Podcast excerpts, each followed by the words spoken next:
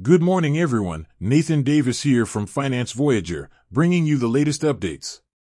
Today, we delve into the transformative shift in the fashion industry driven by the European Union's stringent sustainability regulations.